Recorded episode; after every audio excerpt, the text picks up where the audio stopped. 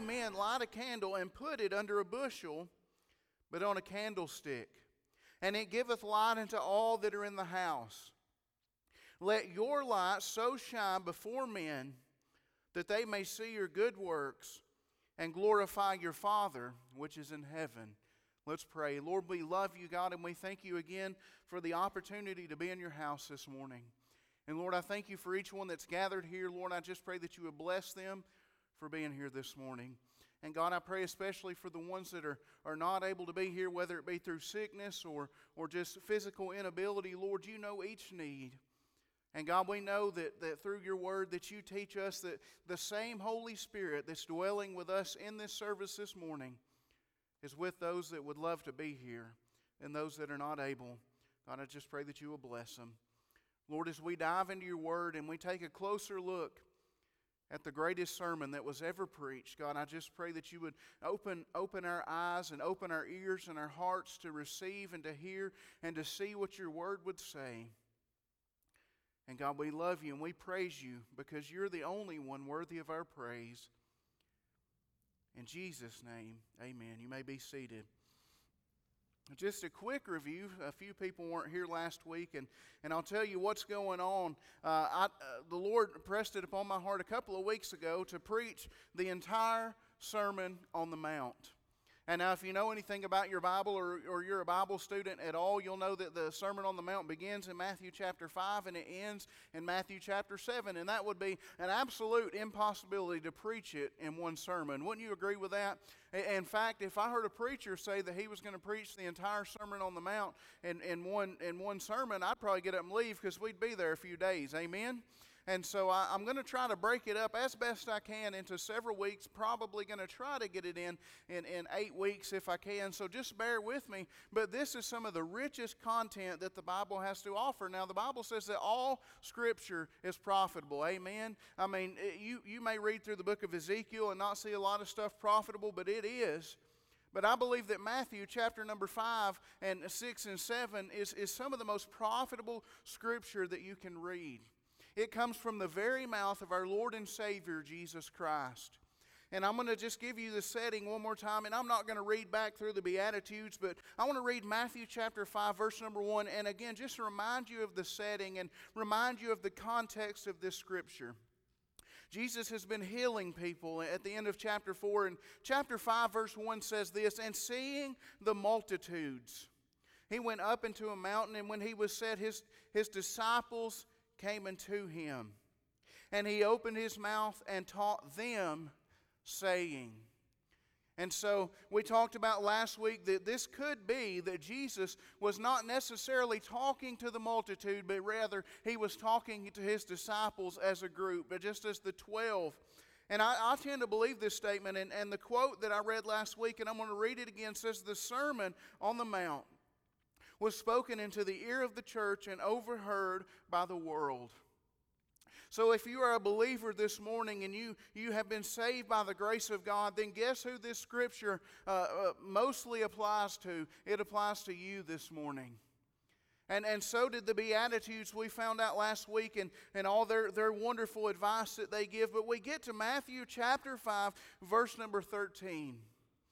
Now, I would have loved to hear Jesus preach this sermon because it sounds to me like Jesus uh, just would bounce back and forth between the subjects. You, you, read, you see that when you read the Sermon on the Mount? It's just bam, bam, bam. He's just making some quick points and then he moves on.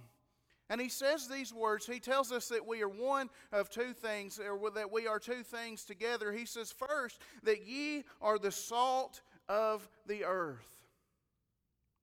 Now, what does that mean? What does it mean to be the salt of the earth? You, have heard, uh, I've heard the saying a lot of times, and at least uh, uh, being, being from the country, I guess, you hear somebody say, well, that person, they're, they're the salt of the earth. You ever heard anybody say that about somebody? They're the salt of the earth kind of person. But as, as a child, as a younger guy, even a teenager, I kind of scratched my head and I thought, what in the world does it mean to be the salt of the earth? And I'll tell you that my mind would automatically wander back to back to Lot's wife. I thought surely that woman was the salt of the earth, right? I mean, she really was. Y'all didn't get that, did you? She was salt. She got turned into salt. Come on now, people.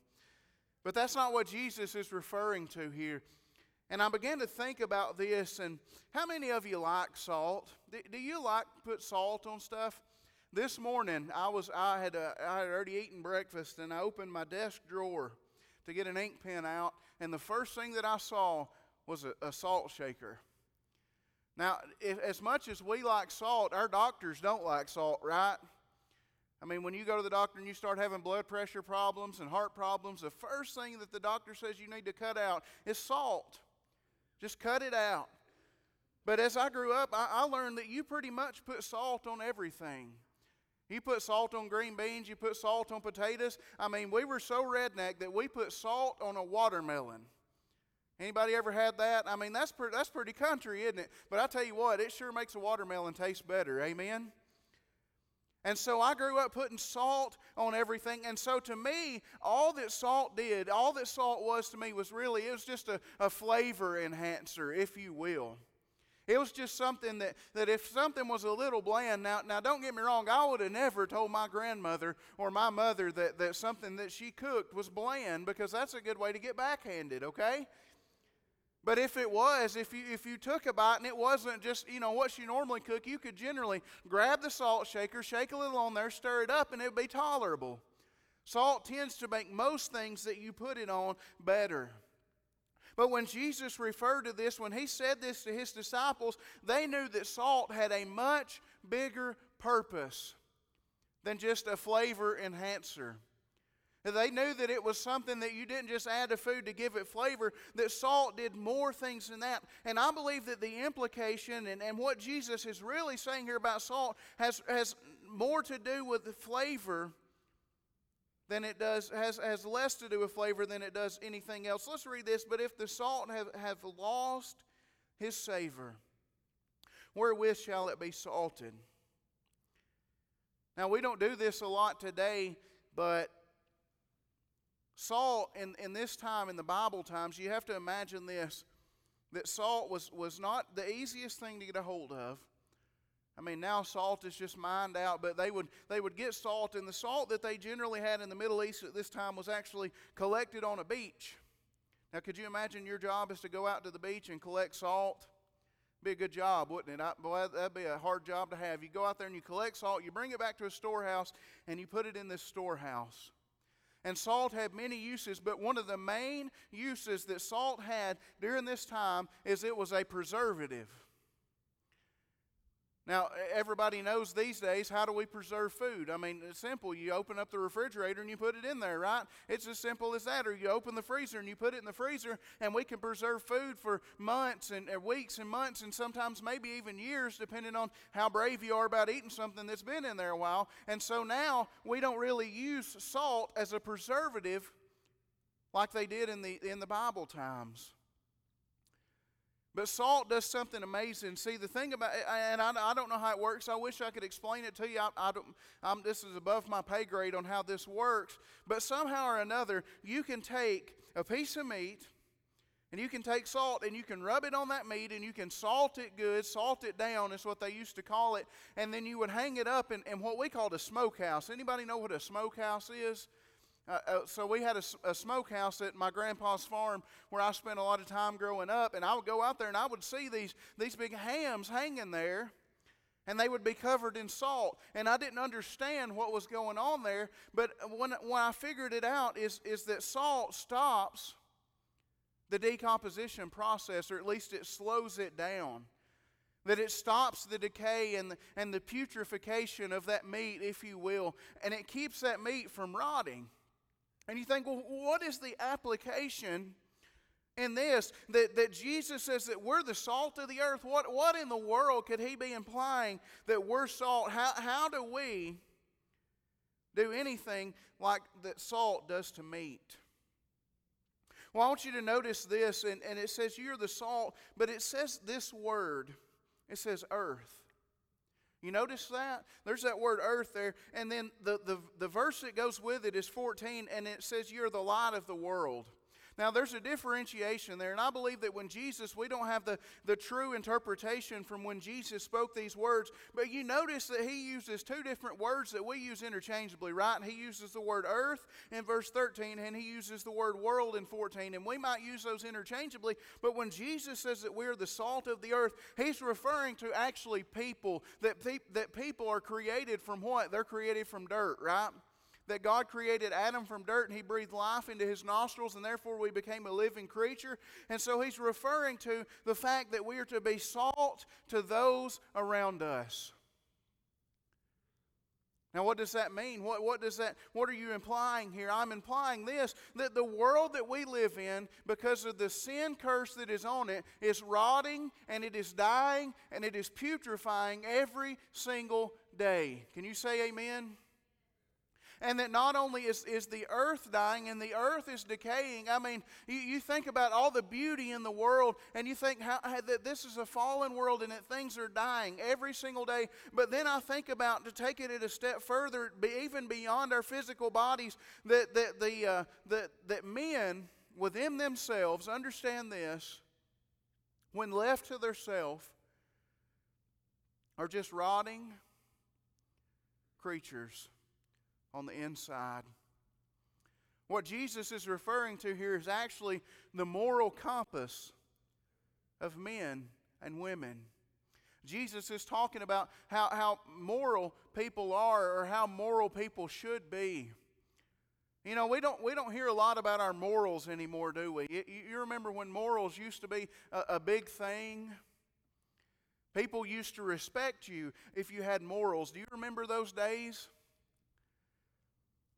And I'm going to tell you this that I, I believe that we should still be good, moral people. Our morals don't get us to heaven, amen? Just because we're good doesn't equal that we're, we're getting to heaven. But I believe that if we're saved and, and Jesus' blood has been applied to our soul and we're on our way to heaven, that we ought to act like that we're on our way to heaven. Would you say amen to that statement?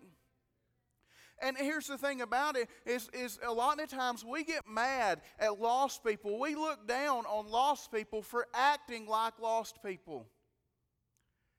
We see somebody, uh, uh, you know, somebody that's, that's maybe a drug user or somebody that, that just plug in whatever sin you want to a fornicator and an adulterer whatever it may be. And, and a lot of times we, we look down on them and we think, man, their morals are just terrible. I can't believe they would do that. You ever said that to yourself about somebody? I just can't, I just don't understand how they do that. And, do, and we'll say, how do they do that to themselves? Me and Andrew, we worked in probation, and, and Lauren works in the courthouse, and, and I've asked myself that question a lot, haven't you, Andrew? How can they put themselves through that? But then when I step back and I think about it, oh yeah, they're, if, if they're lost, that's just what they know. That's what's in them. And we can't expect a lost person to be a good moral person because they just don't have it within them. Now, I'll, I'll, say this I've known some lost people that are pretty good folks. Amen. I've known some lost people that act better than some Christians. Amen. That's something that shouldn't be, but, but it's something that I've seen. But he says that we are to be salt to these people. Now, when salt touches something, you know what it does? It changes it automatically. When you put salt on, on green beans, and, and I believe, Lacey, did you turn those green beans off this morning? They're still on? Pray for our house, okay, folks?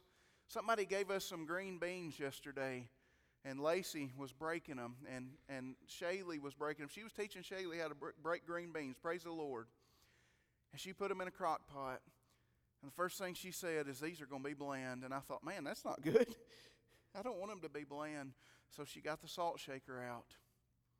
And she started pouring it in there. I mean, just pouring it to it. And I said, Praise the Lord. Then we're going to be good now. But what the thing about it is, is when you get that green bean out of there, you don't, you don't taste it and say, you know what, this, this salt is green beany. You know what you say, man, this green bean is salty there has been a change made. Now, I say that to say this that when a Christian is living like they should live, and we go out into the lost world and, and we go out into our workplaces, into our school systems, into our whatever it is that we do, even our marriages and the way we parent, there should be something different, something that is changed when a Christian touches it. Now, what do you mean by that? Well, let's say two lost people get married and and they they start off and and by the way, I, I heard a statistic, and I, I don't know exactly the number, but I heard almost as many people are getting divorced as they are getting married these days. That's kind of a scary thing, isn't it? But again, if if lost people get married, what do you expect? Amen. And so they get married and things are going well for a while and, and you know, six months down the road they begin to get into it and, and they and they don't know how to resolve their differences because everybody knows that anybody in here that's ever been married knows that, that eventually the honeymoon's going to be over. Amen? So I see some of you looking around like we're still honeymooning. It's going to be over eventually. And eventually, you're going to wake up, or she's going to wake up on the wrong side of the bed, and y'all are going to be mad at each other for absolutely no reason. Anybody ever been there? You just wake up mad and you don't know why. I, I mean, obviously, I've never done that, but I've heard stories about it. Right, right, sweetheart? And I'm a Christian, okay? Now the thing about it is, is, is when lost people wake up and, and they get at each other's throats and they begin to argue and they begin to fight, they don't know what to do. And so they begin to act differently and they begin to get mad at each other and eventually maybe they'll separate and, and live apart for a while and then they have what's called irreconcilable differences and then they get a divorce and, and they split up and, and i don't know about you but, but it, it hurts children when parents do that amen and it can be a problem in a family and, and i'm not trying to be mean i'm just telling you the truth and so we see that happen a lot of times and we say well you know they're lost people but when two saved people get married, there should be salt. There should be something different. Their marriage should be seasoned, and therefore their marriage should turn out differently. Amen? When the hand of God and when the hand of a Christian is on something, it should be different. The outcome should be different. There should, you should be able to tell the difference in something that a Christian is involved in. Amen? And so he says that you are the salt of the earth. But if the salt have lost his savor, wherewith shall it be salted? It is thenceforth good for nothing but to be cast out and to be trodden under the foot of men. I found this that eventually, if you don't use salt, you know what? It quits, it quits doing much.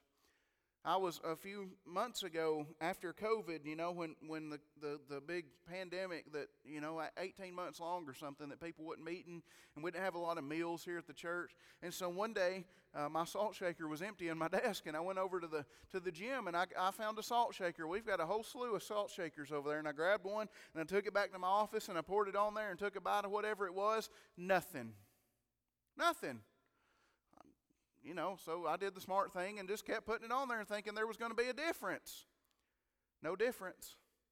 Why? Because that salt, guess what? Lost its savor, lost its flavor, whatever you want to say, and it was good for nothing at that point. Now, Jesus' point when he says this is that when, when the salt has, has lost their savor or lost their flavor, then what are they good for? Now, to apply that to us as Christians, if we are not making a difference, if we are not changing what is around us, then what are we doing? Can you answer that question? I'll answer. I'll ask you this: or, or, or is, is your life, or your morals, or, or your application of the Word of God, is it making a difference in your life, in your workplace, and in, in the school system, whatever it is that you're doing? Is, is it the mark of the salt of the Word of God on your life? Or is it not? That's the first thing Jesus says. He says, Ye are the salt of the earth. And then, verse number 14, we go on to read this. He says, Ye are the light of the world. A city that is set on a hill cannot be hid. Neither do men light a candle and put it under a bushel, but on a candlestick, and it giveth light unto all that are in the house. And then one of the one of my favorite verses in the Bible, let your light so shine before men that they may see your good works and glorify your Father which is in heaven. We see that we are not only salt, but he says that we're the light of the world. If, you if salt deals with, with moral things, then light deals with spiritual things. See, we as Christians are to shine a light because I talked about, you heard me say the words rotting and putrefaction and all that of, of, the, the morals of this world, and we all agree with that. But see, the thing about it is the reason that people don't have morals and don't, don't act right is because they're not spiritual people. They, they've not been saved by grace, and that would, that would explain it. Amen? And so, who's going to tell the world about Jesus if we don't do it? He says, You're the light of the world. He's, he's talking about those that are lost, and he says, You are the light. We can't expect anybody else to go and tell the world about Jesus. We can't expect them to turn on a TV and hope that they'll turn over to the uh, uh, I don't even know. Does anybody watch TV preachers? I don't know who's on these days, but turn over to the Jimmy Swaggart Network. I don't know whatever, and, and or turn on the radio and hear a preacher on that and say, you know what? They they've got a, a, a big platform. They've got a way to broadcast to a lot of people. So hopefully somebody will listen to them and they will get saved. I doubt it. There might be a few, but you, do you know the most effective way to win somebody to Jesus? There's been some research done, and, and I know it's hard to research things like people getting saved, but one of the most effective ways to see people saved is to go out into the world and to form a relationship with somebody, to simply become their friend. I tell you what, it's hard to win somebody to the Lord if you count them as your enemy. Amen? The Bible says that Jesus was a friend of sinners. That Jesus went to supper with these people, and the religious people of the time, that the Pharisees and the scribe, they all stood back and they, they were just floored by the fact that Jesus would go have supper and go uh, sit down and talk to these people because, because surely to goodness they were too good for that. But Jesus said that we are the light of the world. And the thing about it is, is that if you are living the way you should, if you're living the life of a Christian and, and, and you're seasoned with salt, that you should not be able to hide that fact. That it should be obvious that there's something different about you, that it should be obvious that you are a Christian. And it says that, that a city that is set on a hill cannot be hid. What that means is this that, that when I went to Israel in 2019, in October of 2019, I really understood what that meant. I was, I was in the middle of a valley. And I know this sounds like a good, good, good story, right? I was down in the valley because that's how a lot of sermon illustrations start. And I was looking around, and everywhere, as far as the eye could see, I could see cities. And I'm talking they were 10, 20, 30 miles away. But every city that I saw was built on a hillside. And you couldn't have hid those cities if you wanted to. The same thing applies here that when we shine our light into the world, that it's something that cannot be hid. If you're going to hide your light, you have to do it on purpose. Jesus says in verse 15, Neither do men light a candle. You could say this, neither do people get saved and then try to hide it, put it under a bushel. A bushel, he was talking about, is a basket. He says, but rather we put it on a candlestick so that it can give light unto all that are in the house. Now, he makes two applications here. And the first one is he, he makes a, the, the, the reference to a city. And back in this time when Jesus was talking about these cities, they, they went by candlelight, right? Everything, if you were gonna you were gonna see, you either had to have a candle or a torch or a, a, a lamp or something of that nature. But as these people would light their lights and they would set them in a window, is generally where they set them. And these lights would shine bright. And, and you know what would happen is that travelers that were wandering through that didn't know where they were going could look ahead and they would see a city. And they would see the light shining and they would say, Hey, there's safety over there. There's a place I can take refuge over there. Do you see the application there? That people are wandering through the world. They don't know where they're going. And if we, as Cookeville Free Will Baptist Church, will collectively shine our lights, guess what? People will see it and say, Hey, there's safety over there. Hey, there's a place that we can go and there's refuge and, and, and we can go and we can maybe get our candle lit from their candle. And then he goes on to say this, but then it giveth light. This is the one candle, the individual candle that's giving light unto all that are in the house. That you were to shine a light to those around you, to those directly in close relation to you. That could be your family. I don't know about you, but some of the hardest people I've ever tried to talk to about the Lord are my family members. I've been trying to win Lacey for years and still can't seem to do it. Now, again, I'm just kidding. I love you, sweetheart. I didn't get a chance to talk to her, so I'm going to talk to her right now. But I try to tell people about the Lord, and, and, and it just seems really hard. But you can't avoid those people. You can't avoid your lost children. You can't avoid your lost grandchildren, or if you're young and maybe your parents are unsaved. And, and as, a, as a young person, that would be hard to talk to, to your parents about the Lord, wouldn't it? But you got to shine a light in the house because you may be the only person that someone will listen to. And then in verse number 16, finally, Jesus says this Let your light so shine before men, before all mankind that they may see your good works and that it would bring glory to your Father which is in heaven.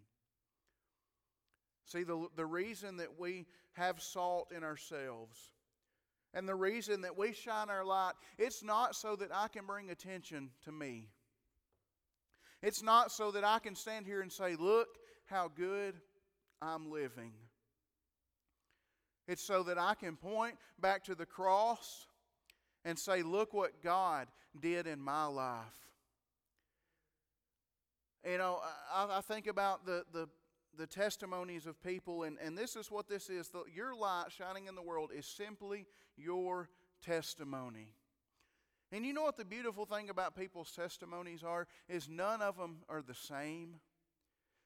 That we all have such a different testimony. You know, a lot of people's testimony is this that, that they grew up in church and that they were, you know, they were raised right and they were raised to be moral people, but yet they still found the need to be saved. Jesus still had to come into their heart and take up residence, and they still had to believe in the Lord Jesus Christ. And then some people have the testimony that they lived an awful life and that they did things that were not pleasing to God. And, and one day that God got a hold of them and, and you know, shook them or, or uh, tragedy struck or whatever it was, and God convicted them and let them know that they needed to be saved. And they came and they got gloriously saved. We all know a few people like that, don't we? I know some of each. But you know, some people that, that were raised in church, they, they can't go out and witness to the people that are living terrible moral lives because they just won't give them an audience. But if you want to win somebody that's a, an alcoholic or a drug addict or, or whatever, you can send somebody that's been saved out of that stuff, and generally they'll give them an audience. Let their, your light so shine before men that they may see your good works and glorify God. If we want to see people saved at this church, you know what we have to do? We just have to glorify God. If we'll point to the cross and, and we'll quit, you know, saying, look, trying to say, look how good I am and look how good the church is doing, and say, hey, that, that I'm, I was saved by the precious blood of Jesus just like everybody else, and you need to be saved too. If we'll just do that, that will be our light shining in the world. It doesn't have to be a big fancy speech that you give. You don't have to stand in a pulpit and, and deliver a sermon or teach a Sunday school class or do whatever. You just go out and you just live right and you just tell people about Jesus when the opportunity arises. And guess what? If you will do that, God will give fruit to that. If you'll just be willing to shine your light and be salt. And I won't read the rest of this section of Scripture, but I, but I want you to understand this. That God expects us to be, be a different kind of people. You remember uh, just a couple of weeks ago, maybe three or four weeks ago, I preached that, that there is a difference in us and the world. And that still stands true, and I believe this only reinforces that. That we're to be different and we're to tell people about Jesus. Let's bow our heads and pray. Lord, we love you. And Lord, we thank you for the opportunity again to be in your house this morning. And God, I just pray that you would open people's eyes to help us examine ourselves. And Lord, I pray that, that each and every one in this room this morning would, would look down deep into their heart and ask themselves this, this simple question. And it may seem like a, a, a strange question, but just ask themselves Am I salty enough?